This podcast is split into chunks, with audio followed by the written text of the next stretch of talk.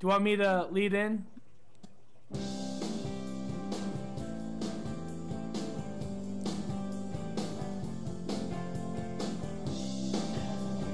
Why is this so hard? That's what she said. Talk about it carries on. Reasons only new. When I talk about All right, John, you can take it away before we get sued by Dave Grohl. I I guess we're on. We are on. Wow, it's it's taken us a while to get here, but we're here.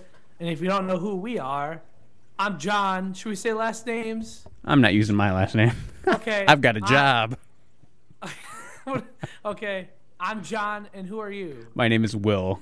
Okay, and we're Rantcast, the best name in podcasting since the Chris Jericho show.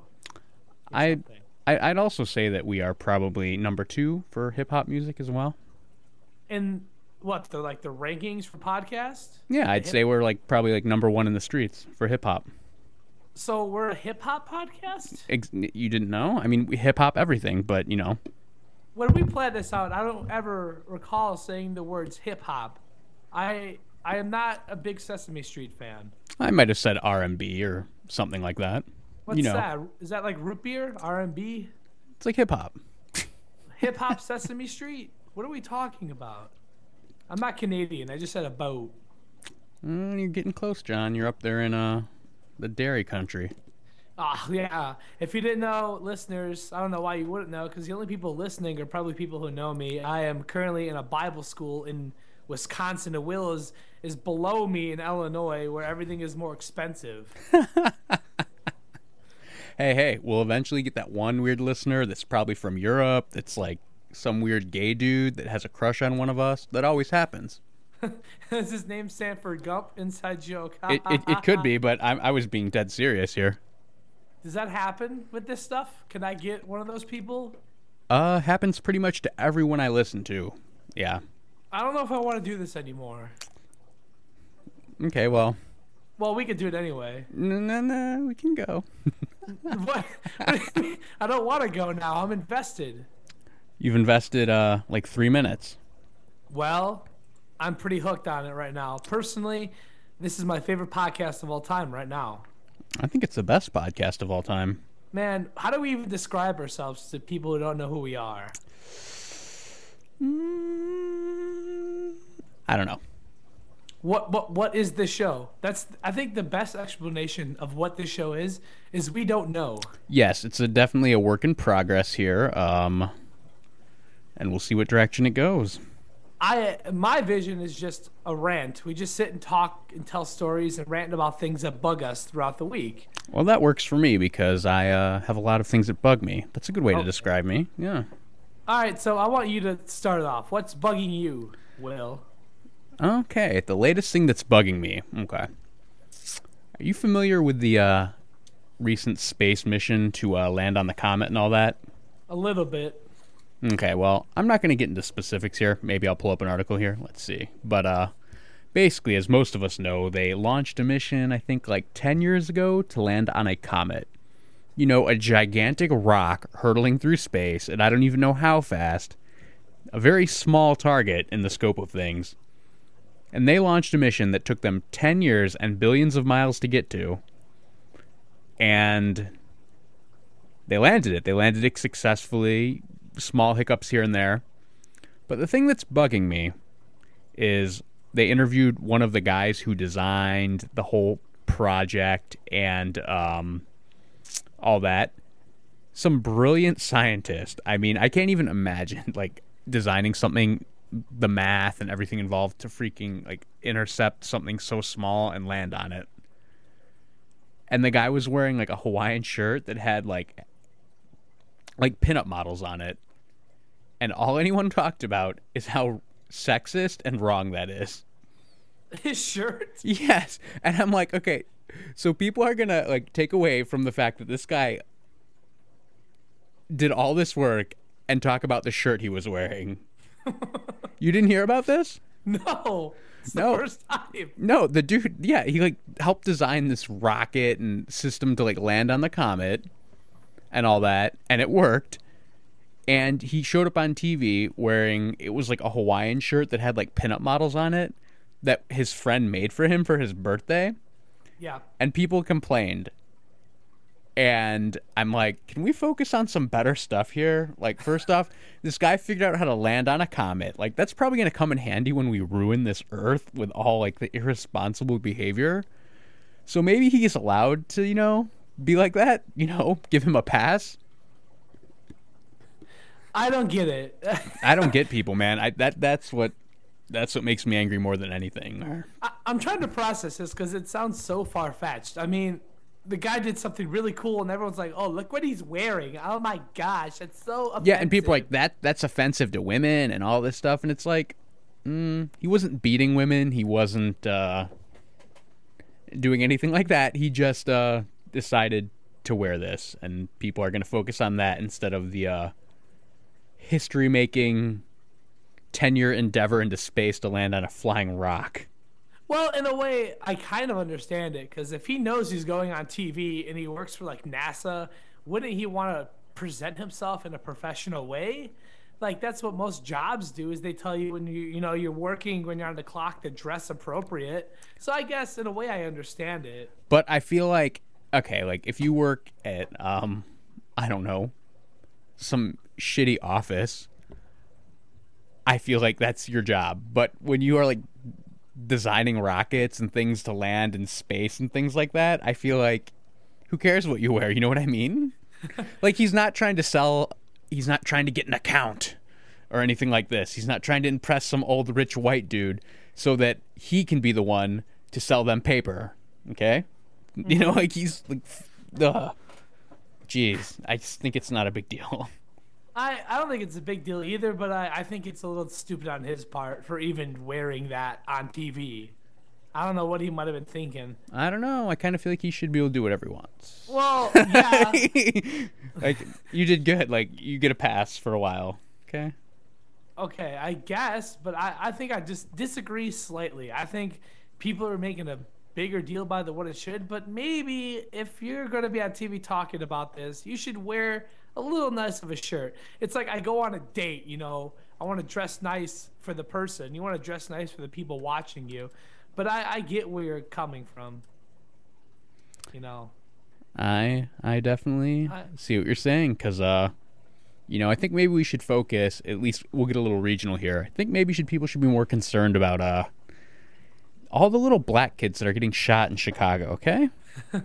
I, I'm serious, dude. Like I- I just pulled up the crime map, and it has a little like logo. It's either like a fire for arson, a fist for assault, a target mark for shooting, and it's got like all the um little maps of where it happened. And um I pulled it up for just the last uh, week, and then I set it to Chicago. From like the whole city of Chicago, dude, I can't even see like one name of a street or like city because it's all covered up with these crimes. It's like ridiculous. Like I just think people should have uh, better priorities here. It's it's what the country is, you know. We're all worried about the newest like fashion or what's on TV this week, and I'm not saying that stuff is bad because I watch a lot of TV shows, but I think priorities do need to be straight. Like everyone the other day was freaking out about Kim Kardashian posing nude when we have all these massive things going on that we should probably be paying more attention to. Imagine if all those people paid attention to that, paid attention to something serious. I think things might actually get done. That's what I do too. And my thing is this: uh, haven't hasn't everyone seen Kim Kardashian's ass enough? I mean, I don't, I don't look at that stuff. You I, know, I me. know you don't, but I mean, she's famous for making a sex tape. Like, I didn't think it would be a big deal that she was posing naked. I I had figured that was already old news. It, it wasn't like you know the Queen of England, you know, had a nip slip or something. It's Kim Kardashian. I mean, I'm gonna I'm gonna pull up her Instagram here. Okay. Why? Why are you going to her Instagram? So we can see how little of a deal this was. Instagram Kim Kardashian. Okay, It's just it's just what America's like now. so what did she do? She posed naked or something? Yeah, Full some naked? Magazine. Fully naked though? Yeah, I think so. I didn't look. I just heard that she did, and the quote was she broke the internet. I don't think you could break the internet. I don't think it's designed like that. I don't know. I'll figure out a way. I had a really funny joke, by the way. So I'm looking at all her pictures, and it's all like skin tight clothing, um, cleavage, little kids. Nope, there's Kanye West. Um, yeah. So basically, I don't see why it's a big deal because there's all these pictures of her half naked anyway. Okay, but I hate you, Kim Kardashian. Just kidding. I don't really care. And I, I can't say that I know how to fix the gun violence. I'm just saying people should be paying more attention to this instead of other things and trying to brainstorm up some ideas on how to get rid of it. I know how to fix gun violence. How? Okay. Think think Chris Rock said this. I don't really remember, but um, one of those black comedians said, "Just make bullets like a thousand dollars a bullet." like, then you're gonna have to really think about shooting someone long and hard. But then it'll be something else. You know, violence doesn't just go with guns. It I does mean- though, because John, like, at least my opinion, yeah. I mean, obviously you have the argument, not you, but people. Oh man, you could find a rock and kill someone.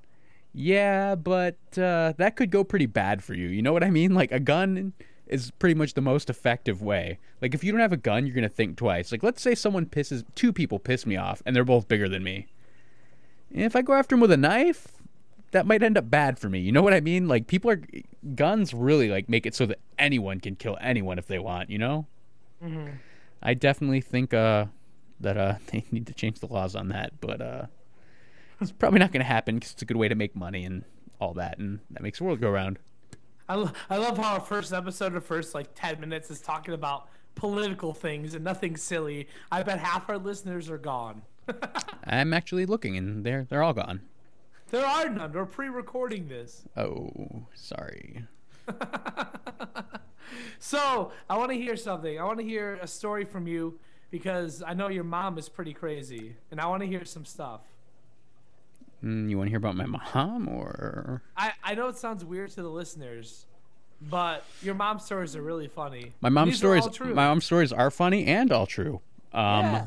you know, I don't mind the politics. I like to make that silly if I can, but um, no, um, I'm not even gonna try and explain my mom because we don't have enough time. But I feel like if you're gonna be a loyal listener to this show, you'll be able to piece it together bit by bit. So, my mom is. She's essentially crazy in the way that she just makes up things about people. She's a gigantic hoarder shut in. Like, she hoards anything. Like, the other day, I took her to the store to get groceries, and they had a stack of, like, dollar off coupons from Sara Lee. And she goes and grabs, like, 30 of them. I'm kidding you, like, 30. But the best thing is that when she walked around to the cart, my, my two, about two year old daughter was with us. She reaches out, smacks my mom's hand, and the coupons go flying in front of everyone. Just everywhere. The floor was just covered in all these coupons that she had obviously just taken behind the behind the back of the uh, lady at the deli. It was pretty great. Did she bend down to pick them all up? I think she missed about 15 of them, but she got them. I think I've only met her once or twice in the years that I've known you. it, it's a good thing because she she's just she's just nuts and uh I don't know. It's just uh, hard to explain. I could just keep telling stories. I've got another one today. So my mom was in one of her moods where she just likes to uh blame everyone for all of her problems and all that. You know, it happens. But uh she was just in a really crappy mood. So anyway, she was watching my daughter today and I had to go do some stuff for work, so I came back to pick her up and I got this brilliant idea. My brother and my mom don't get along. And mostly it's because my brother doesn't know how to take things with a grain of salt and is extremely serious. So he can't just brush off the fact that she's old and nuts. So anyway, I go to pick up Mabel, or my daughter. Oops, said a name. I'll edit that out in post. Just kidding. But um, I go to pick her up, and I get this brilliant idea. I have this little program on my phone for editing text messages because it's the best for pranks. So I pull up the conversation thread from talking to my brother, and then I insert a uh, text from about an hour previous. It says, "Hey man, I'm trying to word this out, giving names. Hey man, um, she just dropped your daughter on her head on the wood floor."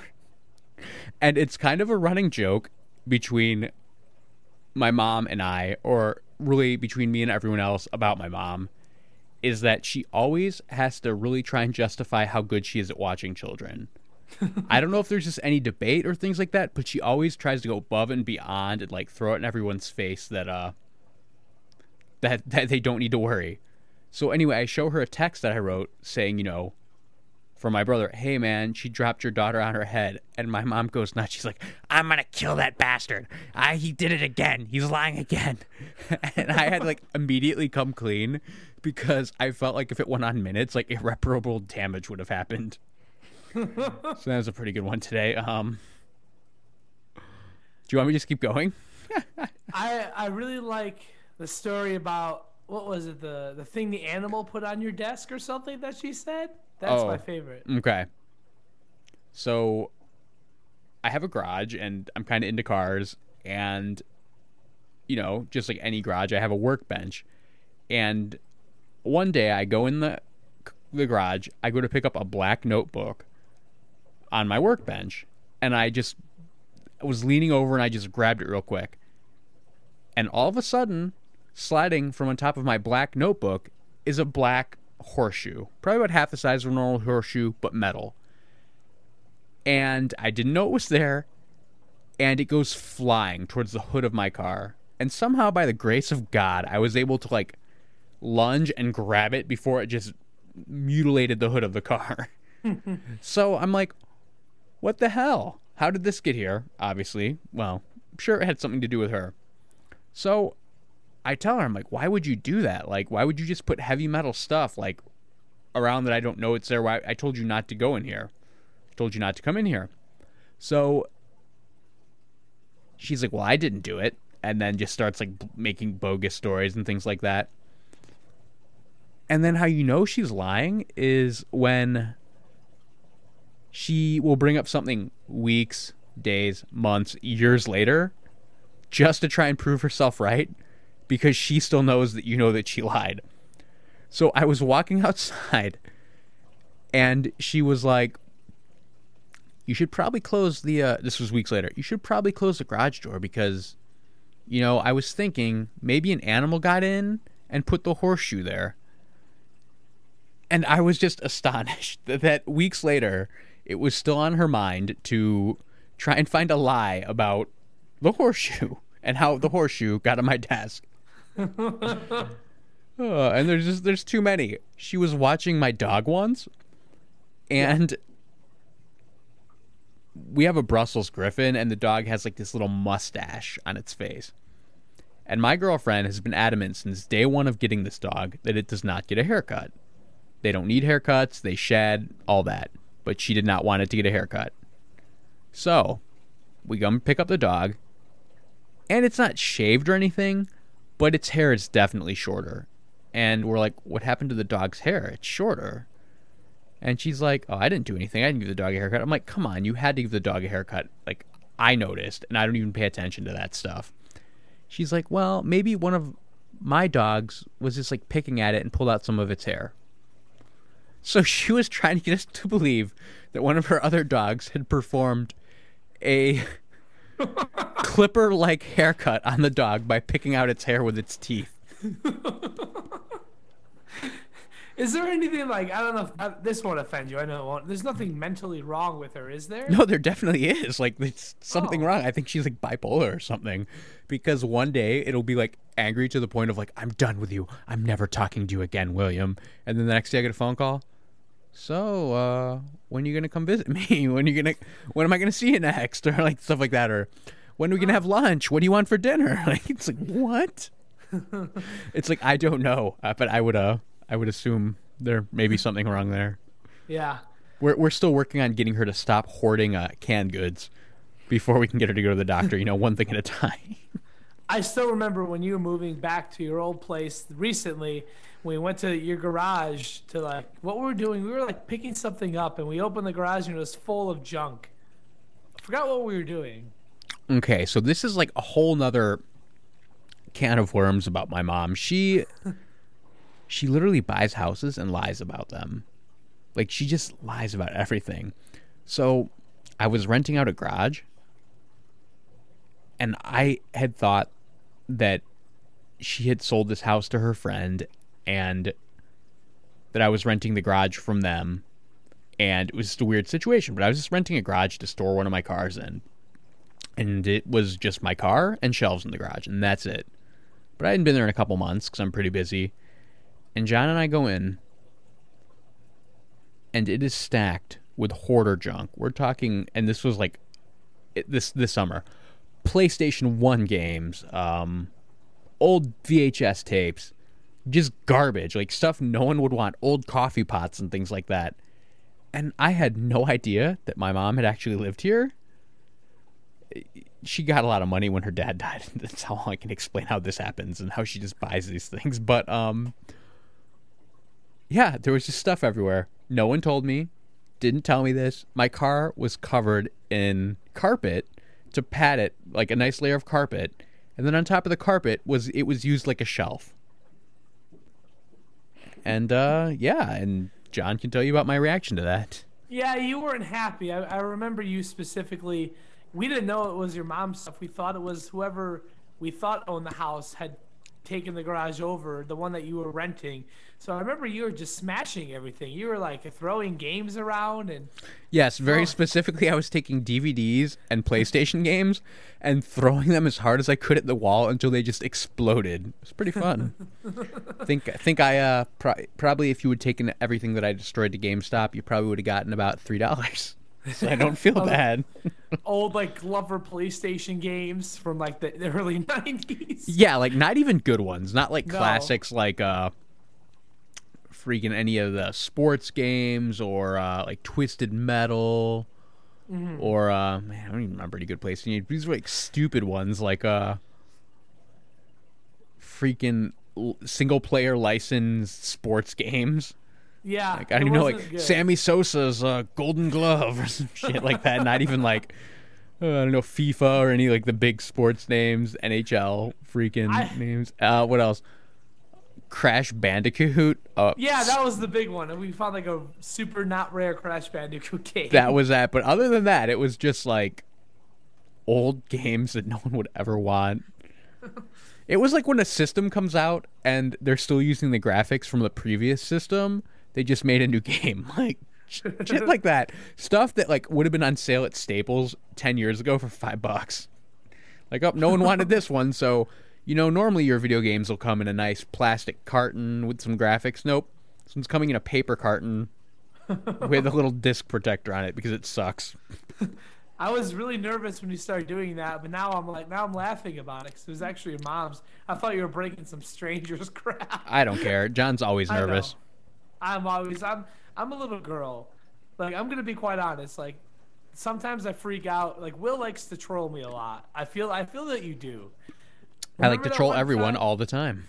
Well, you have fun with me because I'm really gullible. I remember I have fun with each people in their own ways, yes. I remember going to Walgreens and you bought chalk just to mess with the the writing on the ground. okay, so was yeah, I've got to yeah, explain this one. Walgreens, it's, you know, yeah. like your Safeways, your CVS, depending on where in the country you live. It's just a convenience store, but it's like bigger pharmacy, all that.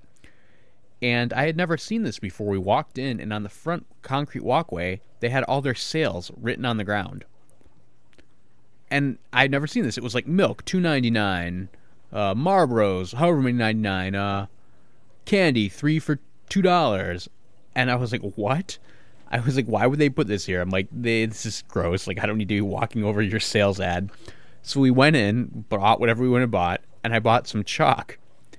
And I really quickly, on the way out, scratched off numbers and replaced them. So like milk, one ninety nine, and things like that. and for the next two days, John was like worried about getting busted by the police.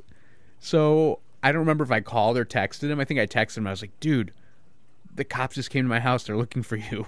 They asked if I had seen um, a, a- a Impala or whatever color your car was. he started freaking out. because I'm gullible, dude. And you're you're good at convincing me things. I have a worse story though. I think it was over the summer. I was at camp, this camp that I go to, that Will went to. We'll talk about that later, maybe. Camp Anawana. so so I'm out there, and I, I don't remember who said it, but we were walking out of Walmart after getting supplies and stuff, and somebody was staring at the distance at this car. Well, you So got to you got to tell them like how big of a deal it is to go to Walmart there. it's it's a big deal. Like we go like once a week, if anything. Especially if you're like a worker over there. Like I think this is when I spent the entire summer up there, and you go out like once a week to get some like little things that you need. So leaving camp was always weird. Yeah, so so for those of you out there who are not who live in actual cities and not rural areas, there's places that exist where to go to a superstore or something like that that has, you know, diapers, food, groceries, uh, clothes, like everything that a Walmart would have or whatever you guys have where you're at. It's like a 30 minute drive. There's places like that that exist. I know uh, know a lot of people out here don't realize that. So yes, John was on this big field trip. Good time, you know, like a little vacation and then what happened? I don't think I ever told you this story either. It's, it's I don't one of my favorites. Uh, This so one of my buddies, who was a college guy working up there with me, was looking at this really nice car, just kind of admiring it. I didn't know what he was looking at, so I, I'm like, "Hey, dude, what are you looking at?" He's like, "There's a giant, like, like tall bird over there, like, like almost a story high." Like he was, he was making up this like weird, tall length bird that seemed too tall to be real, and I was like looking for it. And he walks back to the car thinking I got the joke. And as he gets to the car, he realizes I'm still out there trying to find this big bird. So basically someone fooled you into thinking some Godzilla-esque bird existed. yeah. I'm gullible at times. It was pretty embarrassing, but I always laugh about it when I remember it. You gotta sometimes just to not cry, you know. Yeah, I I know I'm gullible. I'm not as bad as I was. I think hanging out with you again is helping me become not as gullible, but you get me at least once every time we hang out. So basically, I'm I'm doing good then. Yeah, you're you're you're training this 25 year old to not believe everything he hears. You know. That's good, man. I'm gonna save you some heartbreak with that one. And it's it's funny because Will and I have a long history of like hanging out at this summer camp and then like losing touch, then then coming in touch again. It's back and forth. Well, man. God, as young as we are, though, dude, this was before like everyone had a cell phone and Facebook and stuff, Yeah. and we lived in different states for a time. Yeah, it, it's, it's crazy that like it wasn't just like, oh man, what's your cell phone number? You know what I mean? Like, I remember people giving out addresses for letters when they left camp for the year. Yeah, me Like too. insane. like write me and I think my MySpace was around at some point too, but that's when you were living in oh. Illinois. Oh yeah, that's that's dude. That's when I was already in college. I'm a couple years older than you, but yeah, no, like for most of the time, it was like up until like early 2000s. It's like oh, maybe an email, but that's it. Do you ever think back to those MySpace days and compare it to where we're at now? It's it's wild. You mean MySpace compared to like modern social network, or like, Even that, yeah. It's, it's or so- do you mean like where we're at in our lives? I think I'm talking like social media wise. Like Well, that's the thing, dude. I don't know. Like, Yeah. I don't use Facebook or any of that because I just, oh, dude, I don't have the time, and I get so wrapped up. I'll see someone. Okay. I remember when social media first came out. You'd have okay, like I was in early high school, and you know you'd have your group of friends and stuff like that, and you'd be all these guys, and you never had a problem with them or anything like that, and you were never like, okay, maybe that guy's a little crazy, like this and that, that. But then, like, people would have MySpaces and Xangas, and you'd go through some MySpace of some dude that you knew vaguely for your whole life, never had a problem with them, and then be like, ugh, this guy's a f- idiot. Like, what? Like, he's sitting here talking about, like, this politic bullcrap, or like, oh, he does, you know what I mean? Like, oh, it, it just makes it so you can know so much about someone, and there's so much less intrigue. Mm-hmm. Like, you'd be like, wait, this guy is doing this in this spirit. Oh, what the hell? Like, yeah, no, it's so different now. I don't really use Facebook, but I, I was on the other day. I forgot what for. Oh yeah, I was trying to like look at family pictures and stuff. And and by not on, I mean like I went through like four year period of not logging on to Facebook, like deleting it and all that or whatever. And then now it's like everything, like every app and all this stuff on it. And it's insane. And whereas before MySpace and Xanga were just like blog, and now it's just like everything ads. Mm-hmm. Oh my goodness. And in a way, it takes the mystery out of getting to know someone, kind of. I mean, I, I'm not gonna go and say I'm not on Facebook because I'm on there quite Well, that's what I'm saying. Like, you can go on Facebook and learn everything about someone, and it's like, ooh, and then they don't have a chance to defend themselves or have like any real interaction. It's just like, oh, well, I just saw that about him. Guess I can't mm-hmm. really ask him and say I was stalking him. But at the same time, it's a cool tool to talk with people who are far away. But I guess cell phones are too. I and as I said before, like if you look back to the MySpace days to the days of now, it's so easy to stay in contact with someone with all the medias that we have. Definitely. You know, I I remember just getting cell phones back in our old camp days, and they're like the little crappy kind. And like you were trying so hard to find a signal to call some girl or something. Oh yeah, because I I've been working since I was like 15 and I remember like buying a cell phone behind my parents' back. Like I had a cell phone for 2 years before my parents even knew. I would hide it. I would only charge it at school or like other places. This was back when they were so basic that you would charge them like twice a week, you know? Like Do you Yeah. remember MySpace top tens? Was I ever on yours, Will? I'm sure you were. Oh, top 10 list. Yeah. Oh my goodness. or people would like publish their personal freaking vendettas on this. Like, oh, girls, oh, this girl pissed me off. She's going off my top 10. And then like you'd see someone's comment. It's like, why am I off your top 10? What did I do? Who's this bitch? And it's like, oh my goodness. Oh, I I fell victim to it. I would change it maybe every few days. Like if I hung out with my buddy Nick, we had Oh, a really oh, shit. good time. If we had a really like fun day, he would be like my number two. But if we had a super good day that day, I'd move him to number one for a few days, and then I'd hang out with somebody else. I'm like, dang, that was fun, and I'd make him my number one. Like, the worst is when when people would make like a top 46 list to like try and like be so PC. No, that's probably the second worst. The worst is like when a girl would take you off your top 10 list, be like, uh, uh, what happened? Uh, what happened? I remember I had I had that girl I was into, Robin, on mine. Was- Robin. She was always in the top three. oh, How did that work out for you? Oh, I should talk about Robin. I should rant about Robin. That's Or- what the show is. Or you should learn, you know, when when you like a girl, you just gotta treat her like shit. No, I'm No, I'm like kidding. that. I'm kidding. I'm kidding. See the difference between Will and I. I don't really swear at all. I think I slip up sometimes, but Will Will swears. You'll get to you'll learn that very quickly. You know what I Maybe, mean? maybe, Maybe. So there's this. maybe I should get a bleep button. You think I should work on that? No, you could be yourself. I don't want to censor I'll work you. on that when you when you tell your story. While you tell your story. So there's a girl named Robin. I was really into her. I think I met her sophomore year of high school. This had to have been what, uh, 2000 maybe four, five, six, yeah, 2004. I meet this girl. 2003 or 2004, yeah. Yeah. So and I because I graduated 07. So I meet Robin and I'm really into her. I think maybe a little too much, not like obsessive, but like it was definitely noticeable.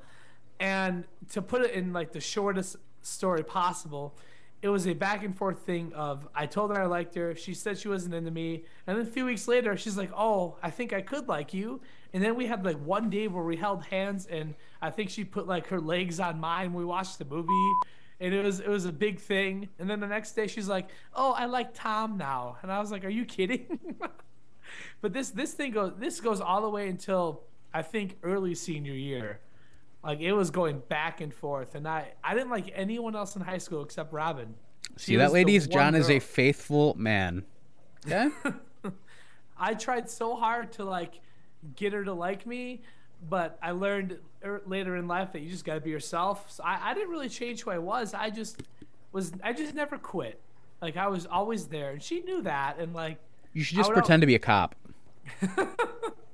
I always told her, I'm like, yeah, I'm here for you as a friend all the time. And and even when she said she didn't want to date, we still talked all the time. And then even when she started dating Tom, we still talked. I was consistent. And like, I didn't want to quit. I remember, when, I don't know if you remember this at camp though. It was like the first time she told me she didn't want to be with me. I was waiting on a letter from her. We were in Robin cabin at camp. Oh, said- I remember this. And she sent me the letter saying that she didn't see me that way. That if she dated me, it's only because people pressured her into doing it. Who pressured her to dating you? Everybody wanted us to get together. Like all my best friends Uh-oh. knew we'd be a good couple, and they were all like, "You should do it." And she felt that if she did it, then she would just be doing it because others told her to. I'm not sure if that's the truth or not. I like to assume that it is, but like I remember. So I got that letter saying she didn't want to be with me, and that was in Robin Cabin, and I was so upset. Oh, I think we like burned the letter together at some campground or something. it's some campground. No, I definitely remember you burning it, Yeah. but that could have just been because we like to burn lots of things. I, I remember though showing all the girl workers the letter because they all wanted to see it, and they all felt bad for me. That was a moment. The other moment I have with her Oh, John, I have to let you What? carry the show for a minute, and then I'm gonna come back with an awesome story. Be back What? in like th- I have to. I have to have you carry the show for a second while I come back with an awesome story. no, that's fine. I can carry. it. I got more to talk about. I'll be right back. Okay, so turnabout. It's this dance where the girl asks the guy. Really cool little concept because you're so used to balling up and asking the girl, but she asked me. She's like, "Hey, let's go." And this is like, I think right after she broke up with Tom, who she dated over me a day after telling she liked me. So we're at the dance, and she ditches me halfway through the dance to go and dance with Tom. Awful. What That ha- what happened? How did things turn out with her and Tom? Uh, nothing. Nothing ever happened after high school. They went their own way. In fact, when I was a senior, she kind of dated around a lot of people, and I at that point I was I realized that she was just trying to like fill the hole in her life of something missing.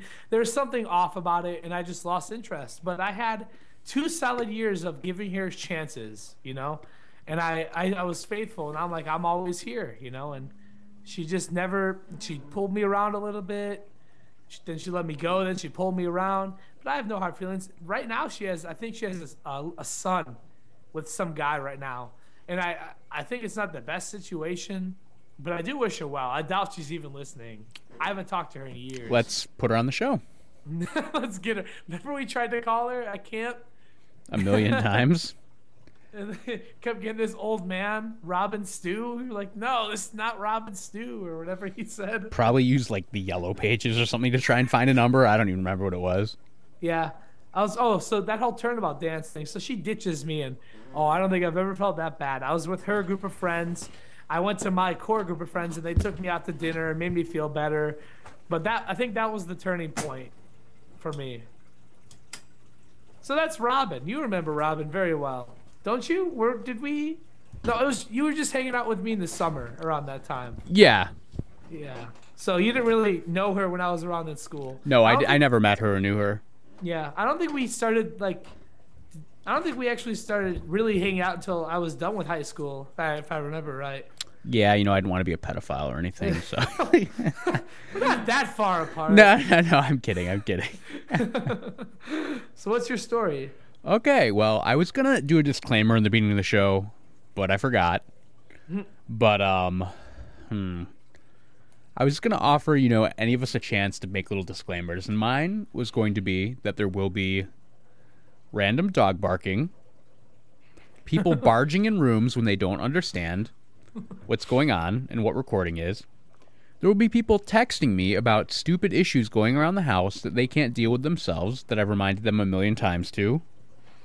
And uh, they'll be swearing. But as part of my promise for this, um, I got a text just now if I could go flip the breaker because undoubtedly someone in my family decided to run three space heaters at once and flip the power breaker. So I get a text that said, uh, let's read it here. Gosh. Okay, um, let's open this program up. Got to get out of eBay. Ordered a bunch of new cords because my headphone cords are too short. Okay, so come on, phone, you suck. Okay, loading, loading. Okay, so This is what is. we call dead air. It is dead air, but I'm talking. Okay. Okay. Power just went up here. Please turn it back on quickly. That was at 7:29. At 7:30, your daughter is scared. My daughter's scared of the dark. She's like 2. So that that's what I have to deal with on air. So at times I'll have to carry it while you go shut the power on, right? Turn the power on. Uh, probably go catch a dog. Um, tell people to shut the f up. Uh, various things like that. You should just send everybody in your house on like a big trip while I do the show. Like send your girlfriend to a spa, send your kid to Chuck E. Cheese, and send your mom to to a dumpster somewhere so she can collect more things. Yeah, she'd be happy with like food pantry or uh, Goodwill. Um, nah, Goodwill's too expensive for her. But uh, I don't know, dude. I don't. I don't think we have it in the books to be uh, sending people on trips. Once a week. On- only make like a thousand dollars an episode doing that. And if you're wondering, I know this is kind of a one of those podcasts that we're just throwing together and hoping it works. There's going to be a website coming out very soon with some more content on there. I'm probably going to be doing a movie podcast. Might have a little web series, some blogs. It's there's going to be a lot of stuff on here. and there's gonna be pictures of stupid people that I see throughout my daily life at work. You know, always Yeah. good stuff there. You know, uh, people in three different parking spots. Uh, stupid clients at work that have done stupid things. Um, uh, anything you would see traveling, as I because I travel for work quite a bit. Um, you know, things like that. It'll be fun. Did you see the lady who came to buy that vacuum thing again or no? Tell that story. What? What are you talking about? The one you told me a few days last week about the girl who came to pick something up and she was really weird. Oh, dude, that was the the leaf, the the mulcher, the wood chipper. Yeah. So I was selling this wood chipper, and I put it on Craigslist as I put a lot of things that I want to get rid of because one, it's a good way to make extra money, and it's a good way to have stories like this. So no, this lady, um, okay, so I put this wood chipper on, and it's like a pretty hefty wood chipper, like it, like branches the size of your thumb. It just shreds to nothing. So I put that up, and of course I get the typical like guys asking me questions like, how old this thing is, how many horsepower, like like a lot of old like hicks and stuff. Then I get a call from this girl, and she's like, "Um, could, would, would you be able to show me how it works? Uh, could I bring some like, just real like mousy and quiet, and all this?" And I'm like, "Uh oh." So she calls, and we like arrange for her to come pick it up. And she's like, "Well, I'm calling you from my house phone. Um, here's my cell phone number in case you have to call me after I leave." And I was like, "Okay." And then I took it down, or acted like I took it down, but didn't. You know, I did the whole thing where they're like, eight five three, and I'm like eight eight five three. Okay, what? it wasn't doing anything. So I go to get the thing ready to test. I plug it in, and it doesn't work. And I'm like, oh crap. So I call her back, and um, wish I had her number because I would play her voicemail on air. But it was essentially her doing the whole call center script, like. This call may be monitored and recorded for quality assurance purposes.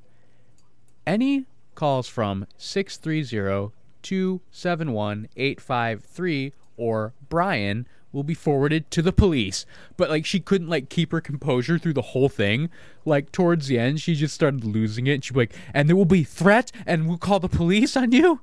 And I was like, oh my god. So I got her number and handed it to my buddy who does prank calls. And he's got like all the equipment to like spoof numbers and all this. So he calls first off, he calls them just from a regular number, and he's like, he gets a hold of this lady's mom, who I forgot to say also came to pick up the wood chipper, and she was like old, like old. She looked like Gandalf, like not even kidding you, not even kidding you, like Gandalf the White, like freaking long white hair, white dress. Uh, it was ridiculous, but he gets a hold of her, and he's like, "Yes, um." We're just this is Google and we're detecting a lot of emails and communication from your house to ISIS. And she's like, ISIS? I, I, I don't have anything to do with that. And she's like, keeps denying. And he's like, well, actually, we have vo- voice stress analyzers on the line. Um, I'll actually play this call next episode. We have voice stress analyzers on the line, and we can tell you're lying. She's like, I'm a psychiatrist. Uh, you can't tell me a machine's any better than me. And just keeps like going nuts and like yelling at him until she hangs up and then he calls back with the number from the voicemail and it's like pick up and then just silence like you know they're just listening on the line for this guy and then he calls the number in the voicemail from the lady's number and it's an out of order number like it's not even a real number anymore So this lady's like a mystery. Like no one knows what she's about.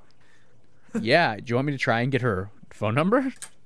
Not right now. We could do that next episode if we can. No, because you don't like dead air. But you know what? I think it's okay to have moments where you're just describing what you're doing. So I am going to go on Yahoo.com and try and find it. Um. Okay. So What are you gonna do when we get the number? I don't know. I think. Oh damn, her name. Wood chipper. This is Rantcast, everybody. Let's see. Let's see. Oh, I found it. Okay. What's her number? You still have the wood chipper available? Oh, damn. I think I gave her my number in the voice email. Oh, but I have her number from when I emailed it to my buddy. okay, so here we go. We're uh breaking ground here. We're making good use of my ten dollars in Skype credit. Oh man. You're, you're calling her on the air? Yeah. Oh gosh. oh, what are you gonna say? Who knows, John? Hopefully we just hear the voicemail. Oh, I want to leave her a voicemail. I don't have it hooked up so you can talk to it yet. Ah, I'll just listen. Well, be, okay, normally I have it hooked up so you can talk, but the problem is I'm using my cell phone so I can block the number because um star 67 is the one to block a number, right? Yeah. No, I got to remember I I don't want This lady That's was it. nuts. I use it sometimes. Oh, Don't yeah? Ask why. Yeah, don't ask why. I why? no comment. I, Come on, you can sh- I don't share details about my personal life, okay? I do. yeah, like what? You refuse to use her last name. Yeah, because that's a little too personal, but uh I would definitely tell someone why I was blocking my number. In the US and Canada dial star six seven. Okay. Okay. So we're gonna talk to this lady about nothing. Ask if Gandalf's home or something. Is Gandalf your stupid mom the Grey Home? okay, so her phone number is oh, I'm not telling you. Okay, star Yeah. six seven six six four Shush, no. Oh, I, I I had like the online beep. 911. No, yeah. My number is 911 9111 1111. Pound. She, the best is when young people don't know what the pound sign is. Like, what's the pound sign? It said hit pound. What does that mean? Hashtag. hashtag idiots. Oh, yeah. Hashtag, hashtag. Since when is that? When did that even become a thing? Like, was it always called hashtag? I always thought it was pound. I don't know. So I'm going to read out her number. It is star 676 630 47. Ah! See, now we can censor ourselves. Ow! Did that hurt? Oh gosh, yeah. I'll edit that down in post. Just kidding. Leave it, okay. That was funny. I, that was a joke. I'm kidding. that was blaring okay. in my ears. Okay, so here we go.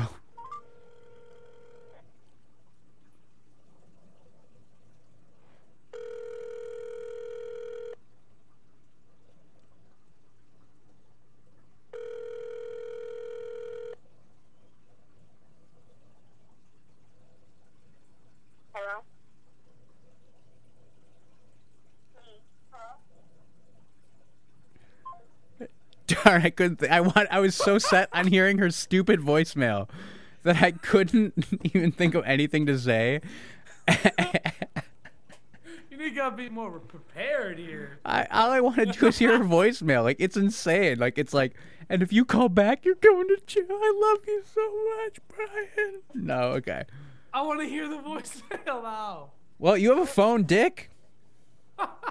Call it and put it on speakerphone. You want the number? I'll tell you. No, Grow some balls. Dude, if you call from a blocked number again, she's not going to know it wasn't the same person, okay? no, I'm not doing it now. My phone's not here. You're full of crap. No, I put it away before the show started. I sent my last text and put it away. Yeah, where did you put it? In my room. It's like three floors down. Mm, are you sure about that, John? Correct. How much would you bet that that's true? Because I have spies and I can. You don't have spies at my school. I do. I do. I do. I have members of the Christian army. Just because I'm at a Bible school doesn't mean there's a Christian army. Well, there probably is. It probably is. You guys probably have like a mafia and all this, and uh, I'm gonna change the topic. Nope. I have a topic on the topic. No, I'm just stalling though. Do you know what I'm Oh. stalling for? What? I'm calling your Please. phone right now. Okay. And if we hear it ring, then we know you're a liar. Mine? yeah. Well, Oh, well, I don't hear it ringing in the background, John, so you're clear. told you. But I'm going to play your voicemail for everyone, okay? Yeah, it's pretty entertaining. Is it? Do you want me to? yeah, sure. Okay, here it goes.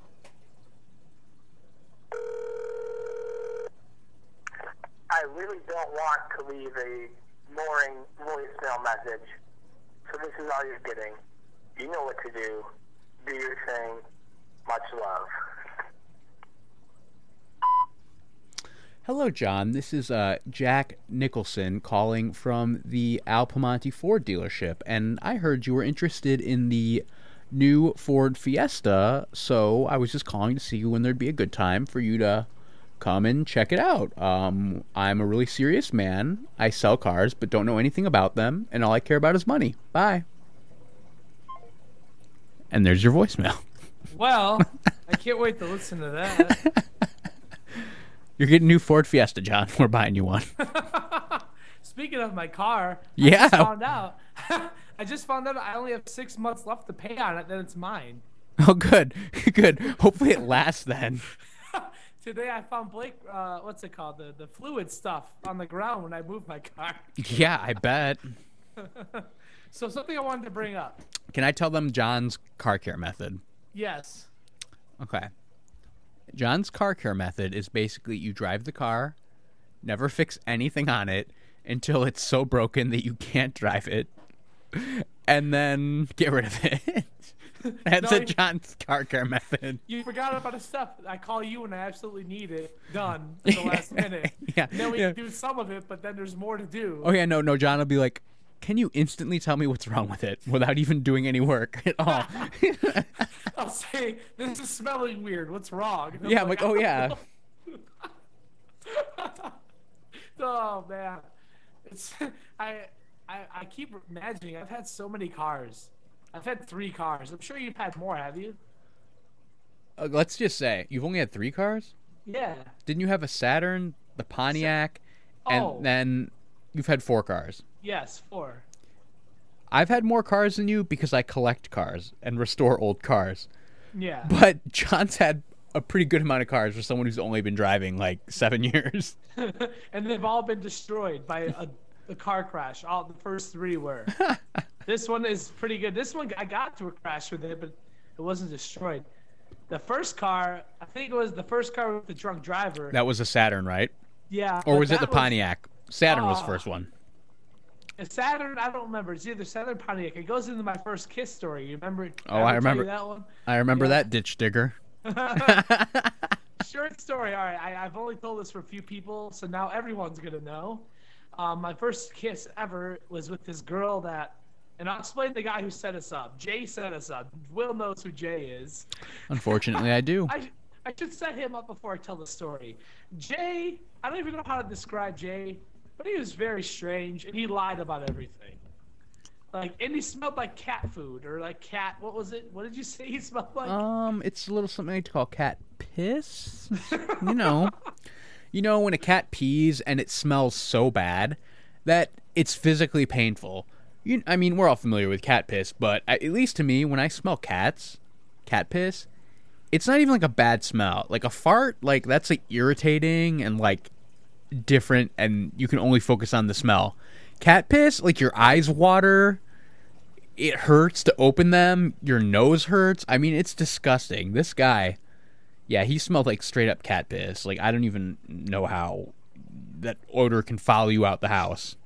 And like he, he's the guy who just recently, like a year ago, said that if I ate this food that I didn't like, that he would give me like ten grand or something. Ten grand, yeah, that's what he said. Yeah, he's like, I'll give you ten grand if you take a spoonful of the food you don't like and, and just eat it right now. I was like, oh, I, you don't even have it. He's like, I flip houses. I said, oh no, no. Anyway, I was cool with him for a while, and then we just lost touch, and then he got weird, so we didn't really talk. So he, he hooked me up with this girl he knows named Bridget, and this is I think 2008, maybe 2000, maybe early 2009. I don't remember what year. It was right after high school, and I like her. I was. I You was don't know what year you graduated high school? No, I said it was after high school. Oh, you said it was right after that. Oh, no, no. so it was it was around those years uh, after high school, and I took her out. I've never met her before. We talked on the phone for like two weeks because he introduced us, and we go on this date. She's like a 45 minute drive away from me. I don't even remember where I went. It was close to like Fox Lake, I think. It was far. oh, it was up there. north. Yeah, I remember that. Yeah, it was far, and I think this is when I had my. Uh, I'm trying to remember what car this was. I think it was my Saturn. I think it was because after that you had the red Grand Am. Yeah, and that was hit by someone when it was parked on the street, the Grand Dam. So okay, so yeah, that Grand Dam was a real piece of. yes, I got it to work. Okay, Okay, so I sorry. Keep, you keep interrupting my story, darn it. That's my bit. That's my bit. Don't steal it from me. okay, go ahead. I'm gonna I'm gonna mute myself. No, you don't have to. I want you to interact with this too. You can interrupt me as much as you can. So I, I go all this way, 45 minutes. you said as much as I can. Uh, if I was over there by you right now, I'd, I'd take the mic away. I offered. okay, so you told me to interrupt you, so go ahead. I feel like I can't get this out. I'll start laughing. That's what she said. Oh, okay. Come on, okay. Okay, I'll stop now. I'm silent now. So I drove all this way, and I think I don't even remember what the heck we did. I vaguely remember I picked her up there. I drove her all the way back to the Schaumburg area, which is where I was located. So I drove all that way to get her. Then drove 45 minutes to take her back to my area. I think we went to the mall. I think I took her to a pet store because she liked animals or some junk like that. We got something to eat. It was it was a fun time. I she was a little ghetto. Like you could tell she was into like the rap scene, and she wore like tight pants and she kind of talked like, "Hey, boo," like, "Hey," like kind of like that. Like Yeah, that's pretty. That's pretty popular in the white trash area of uh, McHenry where she lived. I'm not being like racist. I'm just describing. I'm not being of- racist at all. It's Yeah. true. Go go up there. Back in that like- time, back in that time, every 16 year old girl or young girl back then thought that they were ghetto and hot shit. It's true. So we do all this, and I'm driving back home, and I really enjoyed myself, and she looked like she was too. So I'm like, whatever. I've never really kissed a girl before. I think I'm just gonna go for it here. So I think I'm putting my foot on the brake, but I'm not. I'm putting my foot on the accelerator. I didn't do this at a red light. I went when there was like a big stretch of road. like I could have done it at a red light where it was easier, but I probably would have hit somebody because my foot would have went off the brake. So I start kissing her on this big stretch of road. I think my foot's on the brake. I think we're stopped. So we're kissing a bit. It was like it was like a 30 second thing. Like we were kissing. And then and then like my hand was moving to the right. So my wheel was being moved to the right. I then crashed into a massive ditch of snow like it is like it is boom. Like you hear the big boom, and we're in there, like we're stuck, and she can't even get her door open because snow's blocking her door. So I was able to crawl to the back seat to get out, and she's like, "Do you need help?" I said, "No, I'm okay." And I don't have any gloves or hat, barely a jacket, and I'm shoveling it out with my bare hands, freezing my hands. And these two guys come by in a car, like, "Oh man, this sucks. Do you need help?" And me trying to be manly to her was like, "No, I'm good. I got this on my oh own." no.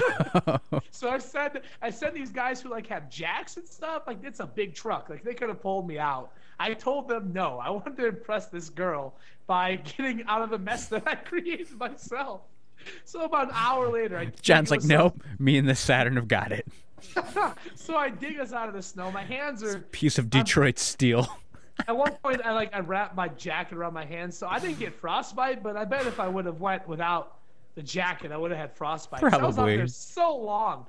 So after, so I give us out. The the heat is not working anymore. Somebody got into the heat thing, and now it's just bursting out cold air. So I'm like, oh, I can't wait to tell my mom about this. Oh wait, did, did you get the car out of the ditch or did did it get stuck there? I dug it out like through time. It took me a while. Nice, nice. sat- That's pretty manly. So I guess. You got you guys didn't keep kissing like in a movie, like you know, screw this. I don't care if I miss my flight. No, No, no, we didn't. That kind of ruined the moment. That sucks. So, oh, you have no idea. The whole drive back with no heat, a frozen car. We didn't say a word. She didn't even want to look at me. Like she, you could tell she was pretty embarrassed by that, even though no one really saw it. It's kind of awful. So I, I drop her off. I'm like, oh, I'm sorry about that, but I had a great time. She was like, yeah, I'll see you later. she just went inside. Oh gosh, that was. I'll see you later, boo. That's also the same night as I drove back home. I was just like three minutes from my house, and a drunk driver nailed me and totaled that car. So on the bright side, Yeah, my- dude. my mom and like people who bought the car for me never found out that I did all this. So I think I got away, and I got a I got a Grand Nanda after that. So I was A little bit of an upgrade, you know. Yeah. So I guess Decent car. I guess it makes for a funny story, and I got a decent car out of a crappy car, and they never found out I crashed the crappy car. Oh, I totally love that. That's my favorite part of when I get in a car accident, like when someone hits me, yeah. of like, no, that was their already insurance company. No, I, I know it's on the other side of the car, but it that was that wasn't there, you know. Like they hit me from behind and it screwed up my bumper. You need to fix that too. But that's like the ultimate version of it. Like, oh, get in a car accident, completely your fault, hundreds of dollars or thousands to fix, and then on the way home your car just gets totaled, not your fault. Awesome. Why are you sending me things on Skype messages? Because I was trying to be funny. Oh, well, you could be funny on the show where it matters. Yeah, but I thought you would be like, I thought you would react it and you know keep laughing. Well, I'm not looking at my computer, so that's No. why I just saw. See, I thought, So- I thought, I thought you would right after telling me to be quiet and that you needed to talk. If I tried to make you laugh, then you wouldn't be able to keep going on anyway. Thought it'd be Okay. funny, but you kind of ruined the bit. Yeah, whatever. Doesn't matter. John just, John just stepped all over the bit. I have something I wanted to bring up. I don't know if I want to do a show anymore after that. I, I see we're losing listeners at a rapid rate now. No one's even listened technically now. I mean, I know. if people got this far anyway, I applaud you. How long have we been going? I haven't even looked at a clock. Um, one thousand eight hundred and ninety-nine seconds. I don't know that. I'm at a Bible school, not a college for mathematical intrigue. Oh, neither am I. I just, uh, you know, I have the recording software going. Uh, that's approximately an hour. Approximately. yeah, I think an hour is like eighteen hundred something minutes, seconds. So here's what I want to bring up, and I don't know if you might get involved in this too. It's it's it's kind of about movies and the people who review movies. This past weekend, I got to see Dumb and Dumber 2. Which did you like the first one, Will? Were you a fan of it? I was a little young, but I thought it was okay. It was one of those movies where by the time I was old enough to appreciate a movie, I had already seen it thirty thousand times and didn't care. But I think it's pretty funny.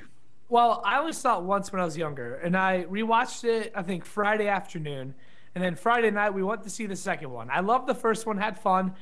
The second one was exactly the same, but it worked and it was funny. But critics are just completely bashing this movie. Like to no end, they're like, "Oh, it, it's silly, it's dumb." I'm like, "What do you expect? It's called Dumb and Dumber." Like, they're they're ripping it apart, man. And I saw it twice this weekend. That's how good it was. I went to see it twice. And every theater I was in, people were laughing and cracking up. It's like the, the people who loved the original came out to see the new one. And everyone was enjoying it. But these these critics who I feel overanalyze every little bit of movies just can't enjoy something that's organically funny. Like they didn't even need to try that hard. They just need to act like a bunch of idiots and tell fart jokes. And usually I don't even like fart jokes that much, but this movie it was it was great. Oh yeah, there's always the people that are like, "Ooh, that movie, no, it it was too crude. I didn't I didn't have to think, and uh, that's just so unrealistic. I mean, how are you going to believe in a transformer? First off, fuck yourself. Trans, you what you write a better movie, okay? You you make better special effects, okay? You make a convincing looking robot that can transform into a car into a robot from a car, okay? You do better. then tell me that, that it sucks, okay? Because I'm sick of you people, all right? Well, I, I understand the Transformers argument because those movies did suck. It's it's it's agreed upon the whole universe that all of those Transformers movies are garbage. Okay, but what what did you ever do that was better? You know what I mean? Like people that Yeah. sit there and want to be like, "Oh, the Transformers." It's like you do a better movie. And first off, I didn't go see Transformers to uh, think it was the new Citizen Kane. Okay, I wanted to see robots blow shit up, and they did. You know, that- mission accomplished. Okay. It's like that's the point for Dumb and Dumber. All these reviews are saying that it was just too silly, it was too dumb, and they relied on on like poopy, like little silly jokes. But I'm looking at the movie and looked at the trailer. I'm like, that's what they promised you. So Dumb and Dumber was too dumb. They said. Yeah, they said it was dumb. Interesting. And I, I'm sitting there like, this is what we were promised. The first one, it was dumb comedy with two really good actors doing a really good job. That and it worked. The movie worked on every level. It was funny from beginning to end. The second one, it was kind of rehashed, but if it's not broke, don't fix it. And it's been 20 years in between, so I think they can rehash some old stuff just for nostalgia. And they had some really funny like new stuff too but the critics are just too dumb. I'm like, that's what you were getting. Like, that's what they advertised. Oh no, that's exactly. I mean, people just have ridiculous expectations and Mm-hmm. all that. It's like, ugh. And that that I bought I bought this I bought this thing that was one tenth of the price of another thing, and it didn't last as long. What the hell, man? Like people just ugh. oh, this movie this wasn't the best movie I've ever seen. Well, you know what? Stupid people like you go to see movies. Not you, but people say that. So they're gonna keep making stupid movies, you know? ugh. So I hate That- going that- to movies. that transitions into my next topic. I kind of want to talk a little bit about pro wrestling, not like about what's going on, but about why I'm not watching anymore and why you shouldn't watch a TV show if you don't like it. Do you know why I don't No. watch pro wrestling anymore? Why? Not into naked dudes. Not not a not a fan. Oh, by the way, my news feed is saying that uh Dumb and Dumber had an unexpectedly strong debut. So Yeah, good good for them. made good money. So here's the deal. Little backstory. I got into WWE back junior high. I didn't watch it in its glory days. I, I got there a little bit later. And I think I watched it up to 2011 fully. Like every, I didn't miss a Monday night or like a Thursday or Friday or pay per view. It just got to the point where they're having trouble making new stars. And, and let me let me take this argument out real quick. Pro wrestling is fake. Why did you watch it? Well, everything on TV is fake. The Office is fake. NCIS is fake. It's a show, and it's supposed to entertain you. Wrestling's fake. It has it has characters. It has stories. It has endings to stories, new stories. It's like a TV show. So let's pop that argument out right away. You know what? I, I'll add to that argument. yeah. You asked me, why do you watch wrestling? Because wrestling's fake. Go. Why do you watch wrestling? Wrestling's fake. Why do you tell your kid there's Santa Claus or the Easter Bunny? Huh? What's wrong with you? See, there's so many arguments. Exactly. You could, like, Exactly. You could, you could shut them up right away.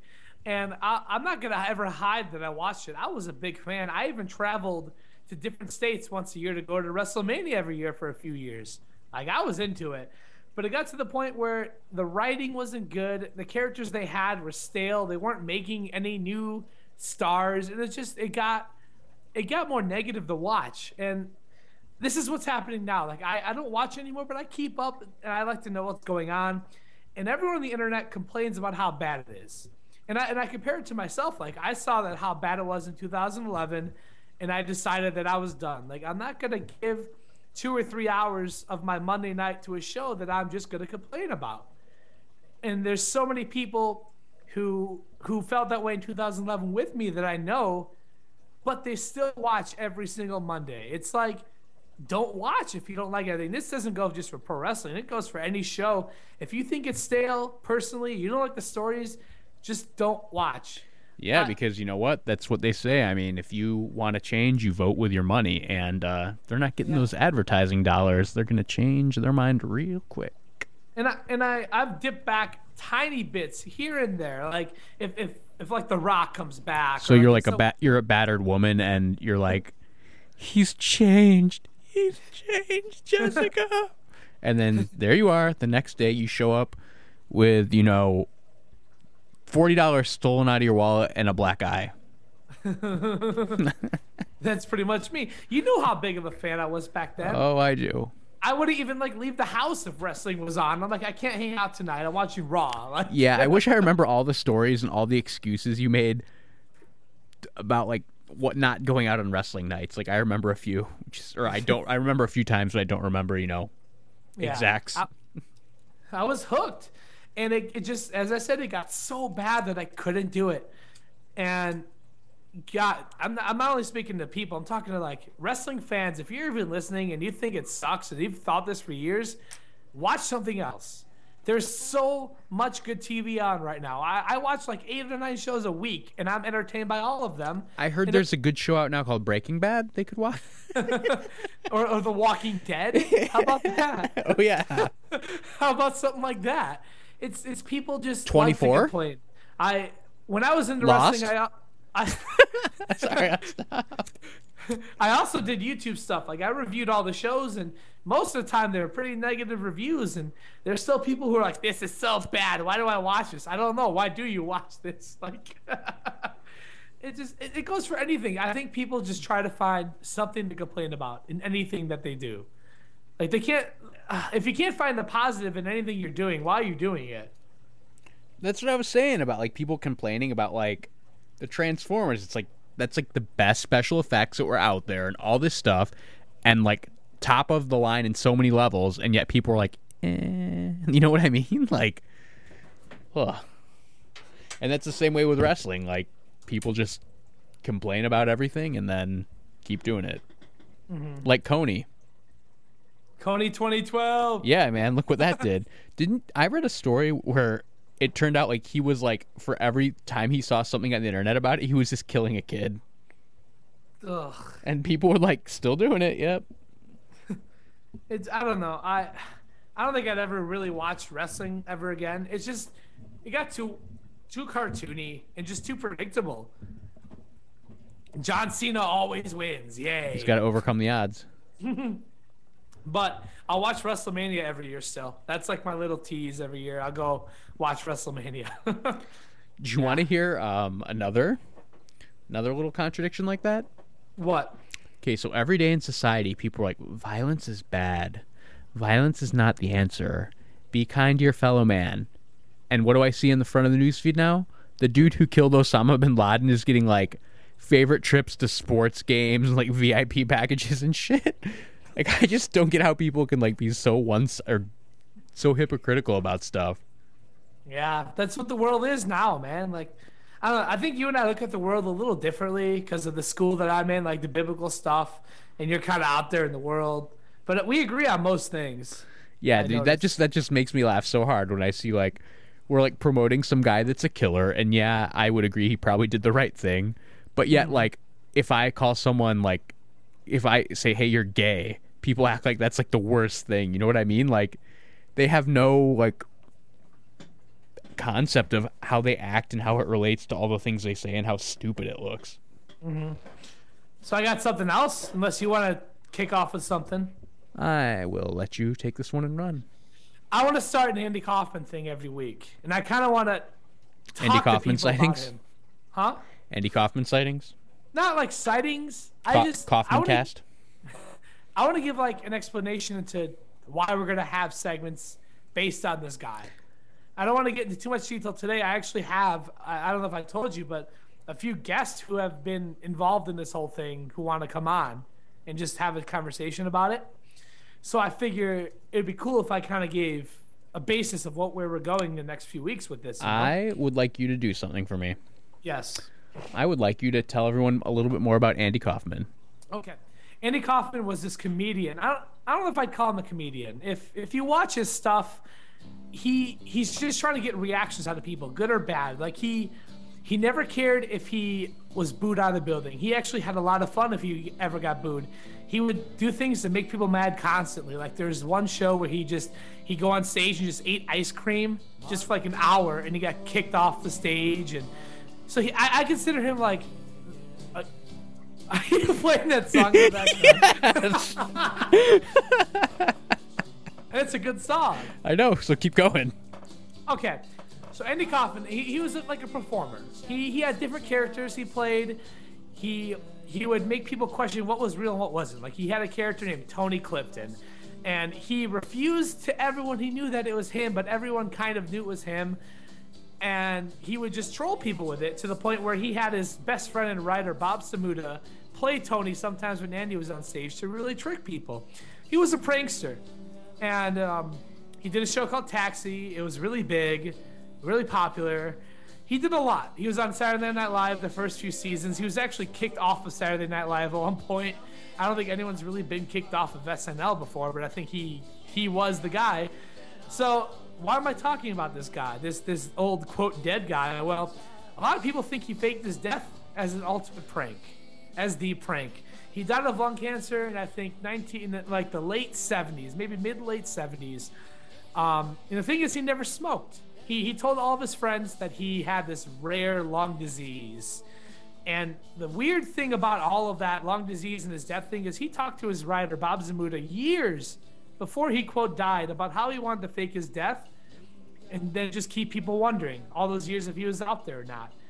Bob Zmuda wrote a book that just came out called Andy Kaufman: The Truth Finally, and I read through it, and it was really, really interesting. He had conversations with Andy all typed out about how he was going to fake it, and when he started having lung cancer, he would like pretend to cough around everybody, like he really had it. But when he was with when he was with Bob, he wouldn't cough. Like he would he would make sure nobody was around. And he would stop coughing. and He'd start laughing because he knew it was all gag. And and, he, and Andy told Bob. No, Bob told Andy. He's like, Andy, I don't want anything to do with this because it's illegal. You have to convince me that you're actually dying. That sounds like And- John. What? That that you'd be like, no, man, I'm not gonna have any part of this. This is illegal. Yeah, like. And I'd so- be like, no, we got to do it.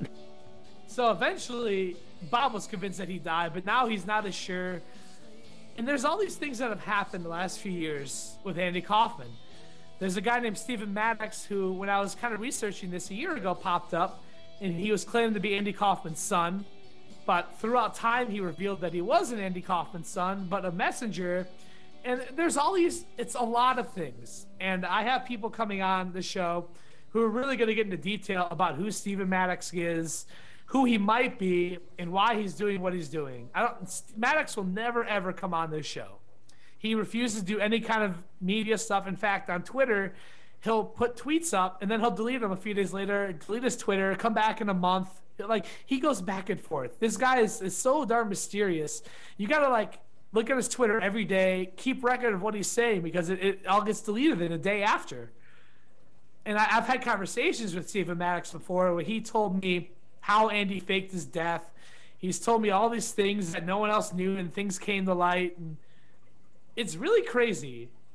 And, and I think if anyone could have faked his death, it, it, it would have been Andy because he was he's really good at that stuff. And the story that I was told that I'll, that I'll get into when we have other guests on, it sounds like he could have done it. So that's where we're gonna go in the next few weeks. It's like the whole OJ thing. If I did it, like, and you, you, I, I really want you to read this book. I know you don't have a lot of time, but I think you'd find it fascinating because it, it goes really deep into this whole thing. Audiobooks, man. I'll get one. Yeah.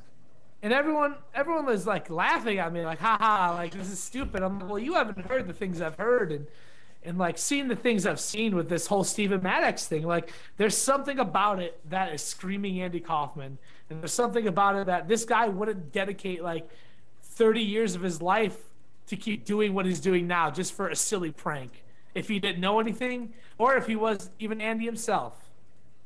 He's so mysterious. Like I really wish we can get him on, but I know he won't come on. So we'll we get people who are close to him. I got I got people who are close to him who who have been talking to him for years, who knew who he's told a lot of things to, who are going to come on, and we're going to kind of chronicle the story going year year to year. I think starting in like 2010 or 2009. I don't know the exact date. It's around there. But they're going to go from like year to year about what happened that year and what they learned. So it's going to be like a weekly thing, like the Andy Kaufman Chronicles. And I'm really excited to get into this.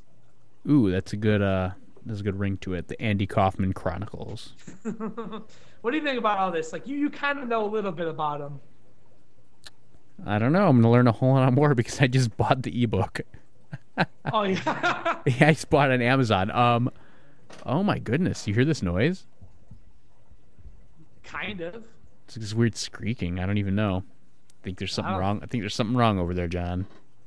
That's you. That ain't me. It's coming in on your channel. Anyway, um, I- I don't even know because I just am skeptical because I feel like it would be so unlikely that someone could pull that off from the government. But you know, what do I know? Maybe maybe it is true. It would be really cool if it was.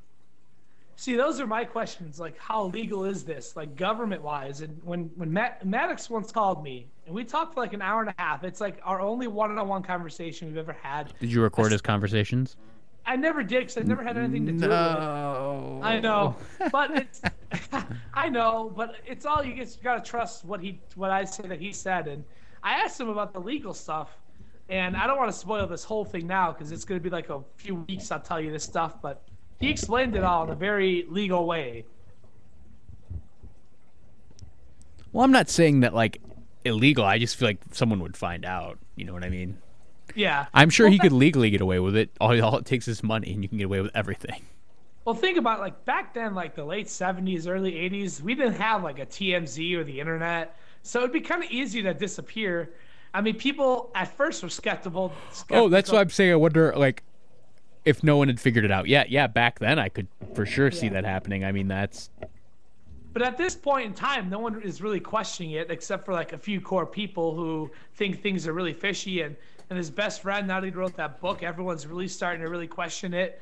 So I think things are going to start happening soon if he really is out there or not. It, it'll be really interesting. I'm really excited to get this going on the show. yeah, dude. I think it could be cool. Definitely something people are interested in. Like when I pulled up that "Man on the Moon" song, like every comment was about Andy Kaufman, and people were like, "He's alive," and other people were like, "No, he's not. You idiot." Uh, so what else you got, man? I think I'm all popped out of ideas for tonight. You're all popped out of ideas for tonight. Yeah, what else you got? You got anything? Let's think of some stories that happened this week.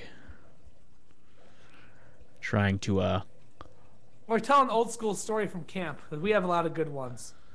well I wanted to talk about Chad, I don't know if Chad could be listening. He probably is. Did you post on something you could hear? well, it's all over Facebook. Yeah, then um we'll save talking about Chad for another time, but it'll be really fun to talk about Chad. Hey Chad, I miss you. You're such a good hockey player. Sorry you smashed your head. We Oh. can tell little stories like that. I know, but I don't want to give it away if he's listening because I'm not fine, gonna do it halfway. Okay, so we could tell the story about. Okay, so this Mike is the best thing. Mm, I'm not. I'm not gonna do Mike Jones right now. I'm gonna do the one at the the stadium story. so every year, this was like. I mean, this started a long time ago, but this was like in late '90s, and it was back when people could still do things without worrying about being a child molester or an abuser or getting sued. So every year at this children's Bible camp, we would just uh, all go at one, you know, all at a time, this big camp, to a Milwaukee Brewers game. And of course, you can imagine what would ensue having a bunch of kids that were cooped up at a Bible school for weeks being out in the public together. Well, one year we go, and you know we're walking through the uh, game, or the, we're walking through the hallway and stuff after the game, and you know we're with a group of all these guys that are into Bibles and older men, and you know they're trying to teach us morality and stuff like this. So a group of the kids starts spitting over the railing off the second floor of the stadium, you know, onto the ground below where people are walking. So someone hawks a loogie, and as it falls, a cop walks under it hits a cop. And we get to watch all these guys go from like, oh, respect people, be honest, run, get in the car, we're leaving now. Get in the van. And people just freaking like crazy stuff like that. Or, you know, kids trying to get girls to flash them, saying they're 18 and this. I mean, it's just uh, too much freaking stuff. That that that story about the girl in the 18. It was Steve Suberman. Is that was his name? I don't freaking know. Let's look. Uh, Let's look. I'm gonna look it up while you tell the story. Okay, I it's hard to say his last name, and I'll probably. How do you think you spell it? It's like Scuba Man or something. So I don't. Uh, I don't remember. Okay, I'll look. it was it was long. We used to call him Scuba Steve. That was like his nickname. And he at this Milwaukee Brewers game in Milwaukee was walking around trying to find a girl to start talking to. And he told all the girls that he was like 18, but he was really I think he was like 15 at the time. But he's really tall and he looked like he could be 18. So he he, he gets a girl and, and instead of going somewhere else away from all of us who know the truth, he comes right back to the stands where we were all sitting, all the counselors and campers. Not a smart He's- dude. And he's talking to him, and I remember Ricky, Ricky, a camper with us. He's looking over, and he he sits. He says, "Steve, aren't you si- 15?" And the girl looks at him in disgust and walks away. Oh, I love that she had to like go home knowing that she freaking was like hanging out in that way with a child. Uh, I hope she felt gross. but I'll never forget his face. Like Steve was so mad, and Ricky was laughing so hard, and all of us were too. Uh, Man, those Brewers games are fun. I enjoy those. it was always fun, you know, going out in a van that you felt like you might die in, or a bus or something like that. Remember some kid peed his pants on the bus. He's like, I had to pee, I couldn't hold it. I'm like, if I was in a group of a bunch of guys my own age, I would hold it till my dick fell off before I'd pee my pants in front of a bunch of other teenage boys. What is wrong with you? I remember that, and he had to get off the, off the bus first and go change. Could you, ever- could you imagine, dude, just letting yourself? Like, I would pass out. I would jump out the window before I pissed my pants in front of a group of other kids. Like, can't even believe it. Bunch of high schoolers, man. Yeah, like, oh man, they'll they'll love and accept me after this. Or maybe he was just like, I'm nah, no one. I'm such a big dork. It doesn't matter. Do you remember that, right? yeah. Forgot his name. Oh, I don't remember either. There's a lot of people at this camp who just showed up for like one little time and then they were gone. The smart ones. Not all the time. Like, no, I'm saying they had the right idea and they were like, ah, screw this place. well, I don't consider that that Mike Jones kid smart. He just never showed up again. Well, of course, I was teasing. I'm just saying how old, how the old camp used to be before your relatives fixed it. they were smart to not come back. It's way different now. I know. I, I love going up there every summer and, and like volunteering. and I'm gonna get I'm gonna get honest with this. So John's gonna kill me, but he wants Oh, me to no. tell this story about this little black kid named Mike Jones, and I can tell John's like mentioning it. He's like Mike Jones, Mike Jones, Mike Jones. Will just tell the story about Mike Jones. So I'm gonna tell the story about Mike Jones. So this might be offensive, but I, I don't give a shit. Um, so at this camp, there was a lot of kids that they would bring up to like show them about the Bible and like try and teach them and stuff like this, and they would get sponsored to come. And a lot of them were like a bunch of really ghetto kids. So that's what I always said that my favorite thing about the camp is you would take a bunch of like sheltered white children like John and I, and then mix them in with like all these like street kids that are going to camp because you know they were sent there. You know what I mean? Yeah. and it was just every year there'd be a few of those kids and they wouldn't come back but for that year they were there all the like sheltered little white kids would just be fascinated by like, all the crap they got into like these were the kids that got into fights that brought weed to camp that ran away and there was this one named mike jones and That wasn't his name. He just called himself. i'm gonna that. tell the story Okay. if you, if you guys are familiar, you know, with Mike Jones, or you know, do you not want me to talk about Mike Jones, John? You can talk about Mike Jones. That's fine. Just don't use anything really racist wording. Like, don't say the N word. I'm not gonna call him the N word. Jesus Christ! Holy shit! No, there's a story where that he there, it. this freaking nigger. Come on. No, there's a story where he yelled it. I don't know if you were gonna tell that one. Anyway, continue. Continue, Will. Okay, well, anyway, all of you may have been familiar, you know. This was back in the uh, mm, early 2000s when there was an artist called Mike Jones. I don't know if you remember his songs, but they were generally crappy. Um, it was the epitome of look at my rims, look at my guns, look at my gold teeth rap. You know, Mike Jones.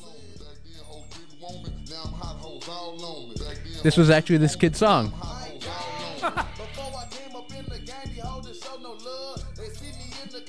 So you can hear him. Oh, I can hear. it. So anyway, that's Mike Jones. So we called Mike Jones this kid named we called him Mike Jones because he looked like Mike Jones, which is to say he looks just like like some retarded black guy. And by retarded I mean like he looks like he might be retarded. like he just looks I don't know, messed up. So we called the kid Mike Jones. and he was just one of those kids there that just wanted to fight everyone, run around like a, a wild freaking I don't even know, and just cause trouble. And of course, the overwhelming amount of kids there are not into that, so instantly, pretty much everyone hated him. Um, he would do things like lie randomly, like say his dad had a Lamborghini with spinning rims, which even at that age I knew that was pretty ridiculous. But he would say things like that. He would lie about how much money he had, how much money his dad had. He would start fights with people. Um, he would just react crazily to things, which meant people would egg him on more. Like one time, I don't even know if it was me, but a group of people that I was in was uh, we got air horns, and we were just putting them up to people's windows while they slept and blasting them off. And someone did that to his window, and then you instantly hear him just scream the N word as loud as he possibly could and as ghettoly as he possibly could. It was like, ah! Like just bam. And he runs out naked or half naked and tries to chase people. And you could tell he wasn't really trying to catch people because I, I swear to God, he was like four foot eight. Like he would have just gotten murdered. And we have some old white camp counselor trying to figure out how to deal with this. What did he say, John? It was Joe Woe, right? Yeah. And what what was he saying? It's like, this is how we do it in the streets. and like Joe Joe's Woe. a cop. Yeah, He's I a forgot what cop. he said. And uh that was one. Um and like I said, I like did stuff behind my parents' back all the time growing up. Like I had a debit card and like a credit card when I was like 16 and all this stuff, cell phone. So one day we opened the door to the cabin and this little shithead is sitting in my bed going through my wallet, taking my credit card and like all this stuff. And like instantly I react like as violently as possible without even thinking. And I just grab him by the throat and just like slam him down. And he's like, no, man, I was just looking at it. Like, what did he say exactly, John? Do you remember? No, I don't remember his words, but he was screaming. He was like, "No, man, no, no!" Like, like I was just wanted to look at it. I just wanted to look at it. And I'm like, okay, you're, you're just trying to rob me at a Christian camp, real nice. you, did you tell the punchline of that whole uh, the Lamborghini story? Oh, we're getting we're getting Okay. there. We're getting there. Come on, John. So anyway, like this kid, he would just go around acting wild, and he he would like, I know this is like terrible, and John's getting mad at me, but he would walk around like the little like slave to like the older kids. Like they would act like they were his friends, and he would just like, and they would just make him do stupid stuff like scream at people, swear, run around with his pants off. Like he was like their little like entertainer and like the popular older kids they would just tell him what to do. And it was just so ridiculous. And i think he eventually like almost got kicked out for fighting if i remember correctly. Yeah. and then he just never came back. But on the last day of camp which it's a big deal everyone's parents come and pick them up or they get on a bus.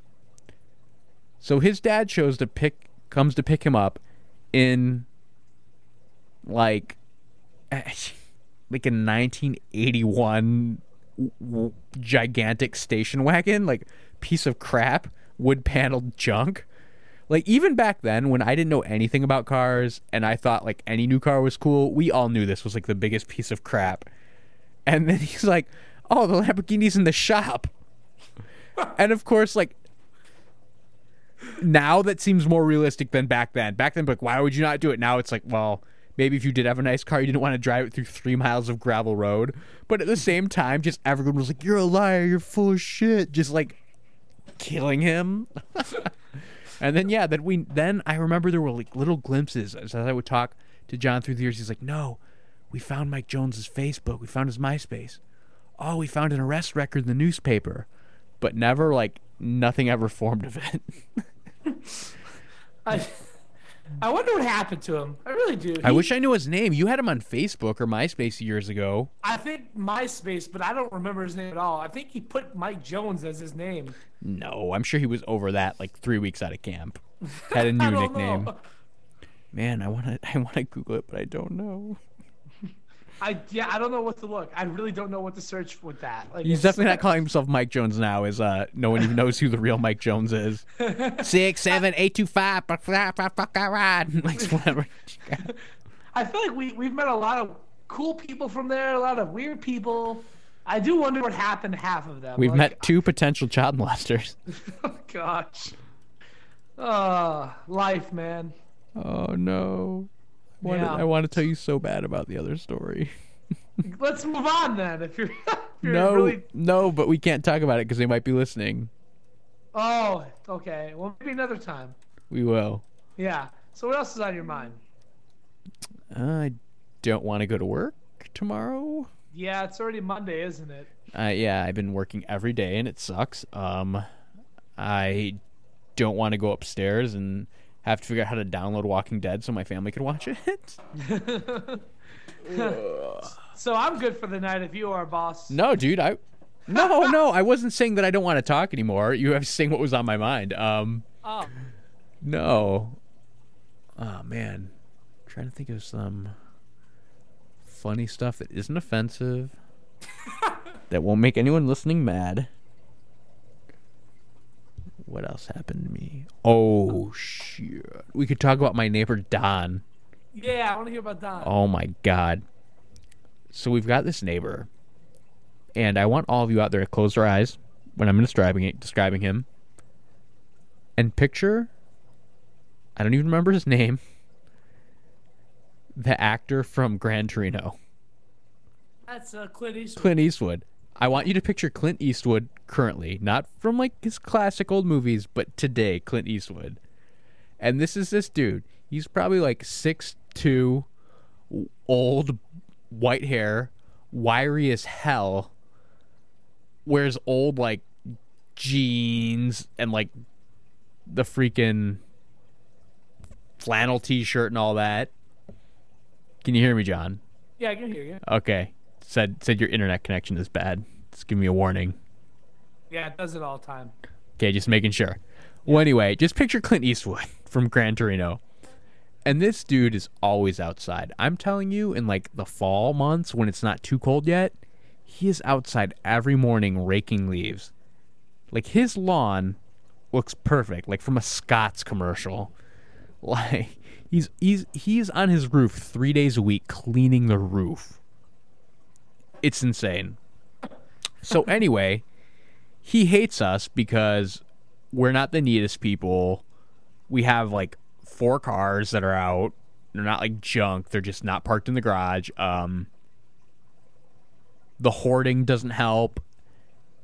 And way back in the day, okay, this guy has a pool in his backyard. And our backyard is fenced, but then we have a section where there is a um shed. And the fence around the shed is really low.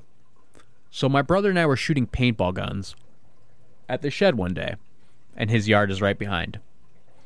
And of course, this was, you know, we decided we needed to get the paintball guns that shot dozen shots per second. Just full automatic. So we're shooting at the garage or shed or whatever. And my brother just puts the thing on full auto and just starts spraying. He's just completely missing literally the broadside of a barn, going over the next to it, the fence and stuff. And he's just blasting away. I mean, I, I don't even know how much these things would shoot, but it was ridiculous. Like, this gun had to have a motorized feed system because if you just use gravity to feed the paintballs, it couldn't shoot them fast enough. I mean, it was insane. And we hear screaming he just basically unloaded the paintball gun on this old elderly woman, just like freaking Al Pacino, Scarface style, just. And this guy comes running over in our yard, pissed, runs up to my brother, and I, I feel like this is like one moment of enlightenment in my life. I'm like, I'm gonna act like I've got it under control, and like I'm out here to punish him. So I grab the gun from him and I'm like, "No, dude, what are you doing? You need to get inside. I'm gonna, I'm, I'm throwing this thing out." And he's like, "No, it's, it's your paid buck." And I'm like, "Shut up!" And I'm like, "I'm throwing this out. You're getting inside." And somehow we avoided this guy calling the police. like, I had guess I had convinced him that I was gonna like punish my brother, but since then, man, like I've lived here on and off, and just this guy hate has, has it out for my family. He just He did say, I think that's him. He said, told me to f off the other day when I was oh over. damn yeah. I okay. I was changing the light bulb in John's car, and it w- is in my driveway, Another car story. and he was yeah. And he was talking to my girlfriend, and I walk into my garage, and I was like, "Guys, just stay by the car. Like, I'll be right back," because they were holding lights for me and stuff. And I was like, "John," or something like screaming, but not even that loud. And then I hear them both get really quiet, and then I hear someone say "fuck off," or I hear I hear like Kai, my girlfriend, or John say "fuck off." I don't remember who. wasn't me. No, no, no. But no, I'm I'm I'm saying that's what I heard because Oh. you guys were like, "Did he just say f off?" Say f off, and I was like, "No, guys, I just I wasn't saying f off." And then you're like, "No, a voice out of the from the darkness just told you to f off," and I was like, "Come on." this man was just sitting outside in the darkness waiting to tell me to f off. It's like, are you kidding me, dude? I I, I seriously, I, I can't do it now because I'm incriminating myself. But this morning I had like this fantasy of going Chicago style on his car. and that's what that is is in Chicago, if any of you know, parking spaces are pretty special. So people when they have street parking, when they dig out the snow, they will put furniture outside to mark the spot so that no one takes out a spot that they dug up. You know, instead of being like, you know, human beings and saying, hey, we'll all dig out the area in front of our houses. No, people will dig out an area for their car and then guard it with lawn chairs, uh, tables, whatever, garbage cans. But if you move their stuff to park in front of their house, you know what they do to your car? They pour water all over it so that it's frozen shut and you can't get in it. and I thought, I have the best prank. I'm just gonna dump water all over his car on like the coldest day of the year, at like three in the morning, and when this dickhead comes out to get in his car, he can't. And that was the best I had. But you won't do that, obviously, right? I can't do it now because I just admitted to it. Well, well, I'm glad that I saved you. Oh, I had it all planned. You were actually involved. I'm not doing that. If yeah, you were you were going to be the getaway driver just because you know I can't run back to my own house and I can't run and get into my own car and drive away. So I can't. I got nervous when you wrote chalk on the ground. Okay, you know how nervous I'd be with this. well, you should go on a scavenger hunt, yeah, and get what? Find some balls. I'm not like that though. I don't, I don't do things like that to people. I like to give people high fives and hugs. Me too, but I've been pushed. I'm a man that's forced. Oh, mother hen. Seriously, this guy, Ugh, Uh, this guy, this man. This man of mine. Oh man! And how how coincident is this? We have this lady that lives like four houses away, Yeah. and she's a massive hoarder too. Like, cross my heart and hope to die. When there's a strong wind coming our way from her house, you can smell the cat piss. Ugh. Like this lady has hordes of stuff. Like her house got condemned. And anyway, this lady talks with my mom sometimes. And she was talking with my mom the other day, and I was like, "Man, because they're both hoarders." I was like, "Do you think they give each other pro tips? Do you think they're like, I've got a pro tip for you. If you if you double freeze all your bread, it lasts longer.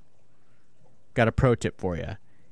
If that clearance price tag ends in 0.01, that means it's going to get half discounted off at the register. and then I was like, because they both hoard shit and then they pretend to sell it. So I was like, do you think they uh, give each other employee discounts? and she heard me, and now she's really angry. Oh, I don't care. I always thought the people living near you were normal until you started telling me about them. They are normal, dude. It's just like when you know your neighbors, like, hey, that lady's not normal, but Don's normal. You know, we're just joking about it, but you know, that's what happens when you get to know your neighbors, you know? My neighbor's a really nice, I think, Filipino lady. She's wonderful. In Hoffman, Yeah. Mm. Gloria. She's really nice. well, good for you, okay? My neighbors my neighbors kind of suck, so Oh, dude, once I lived across from this guy that had Tourette's. You know what that is?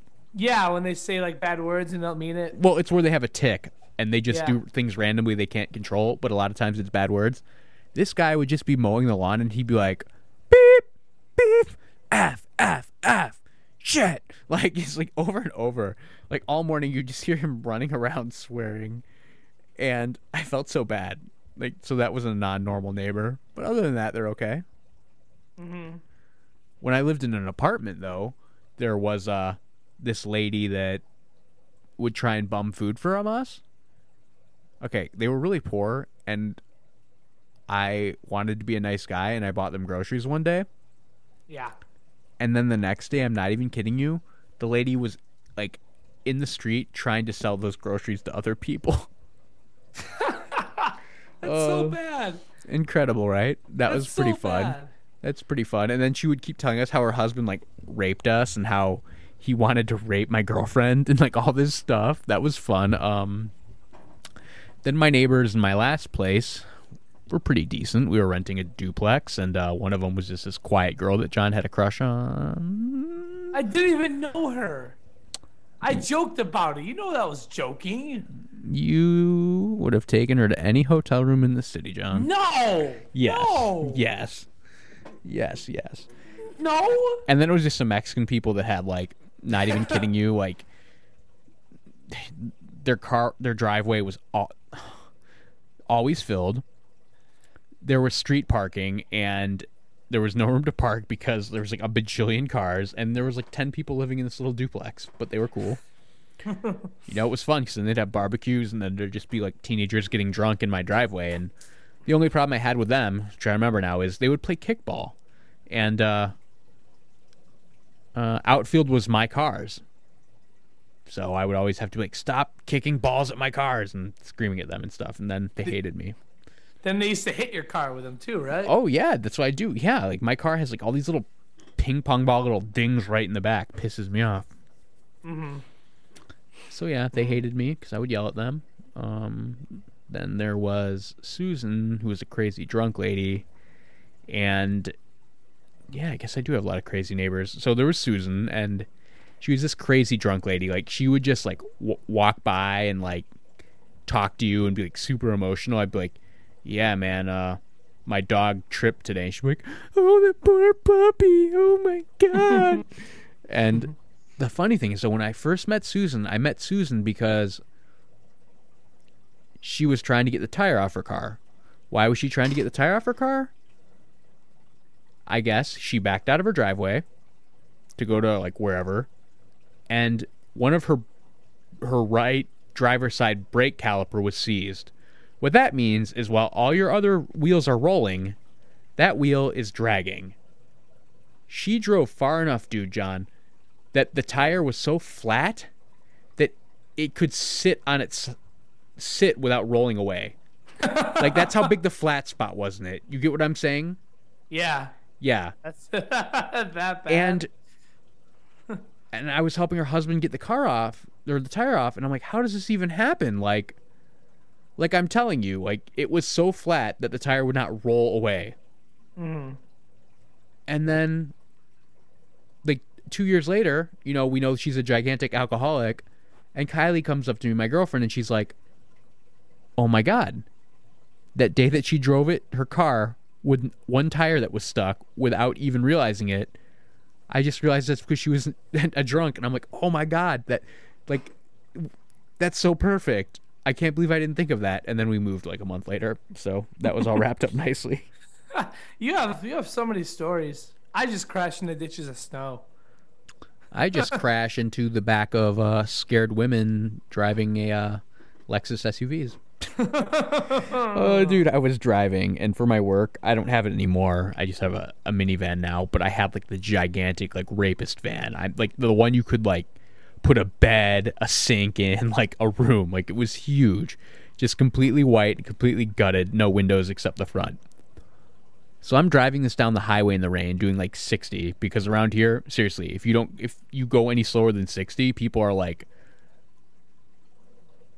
freaking honking, swerving around you. So I'm going like 60 in the rain in this giant van. And I'm driving in the right lane. And up an exit ramp comes another gigantic van like mine. The stupid dude was driving up the exit ramp.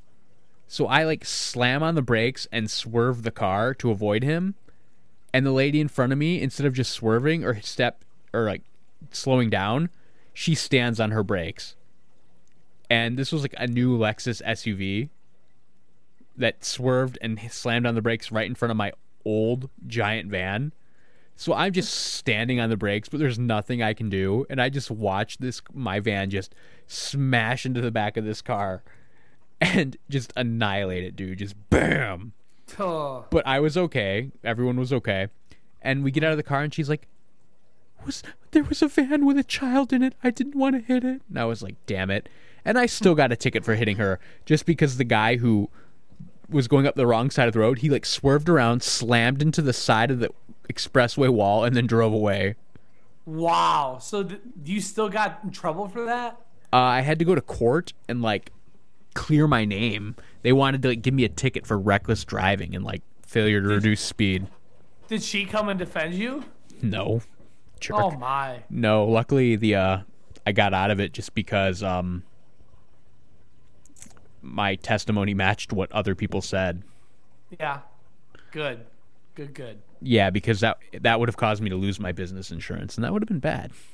That would have been a bad thing. It's not a bad thing to fall in love. well, I think I have to use the potty. We could take a break. Well, it's been going two hours, haven't we? Fine, John. I guess you don't like me. I thought two hours was our limit. We I guess wanna- I guess my swearing is offending you and now you're running away. We we don't want to use every story on episode one. Okay, so I want you to talk about the exciting things Yeah. to come. And then we're just going to apologize because this is just a test show. Why would we apologize? I had fun. I'm kidding. I hope people like this. We're website should be coming. Uh, how soon do you think? I would say by next show we'll have it done, or Yeah, at least well- like something there.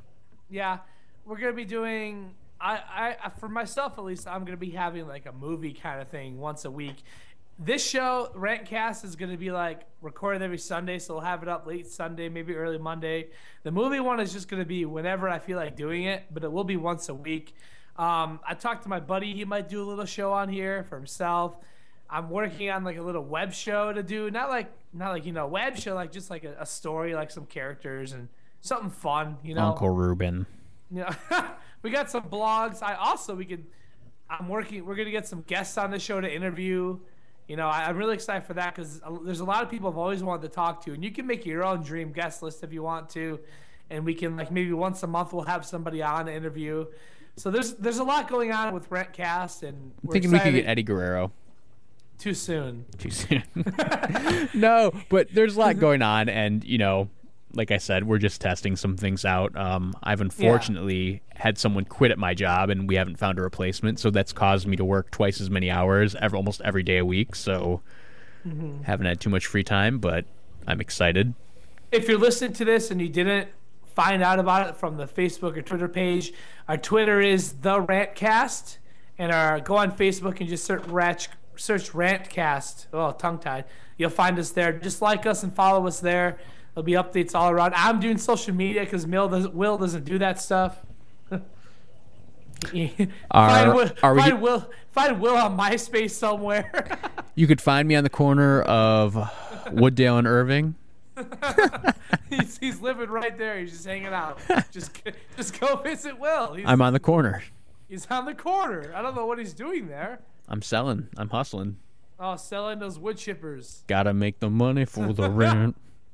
So, any closing thoughts, Will? Hmm. So you're doing all the social media and stuff. Yeah. Well, I think we have it covered. Yeah. Well, thank you everyone for listening to episode one.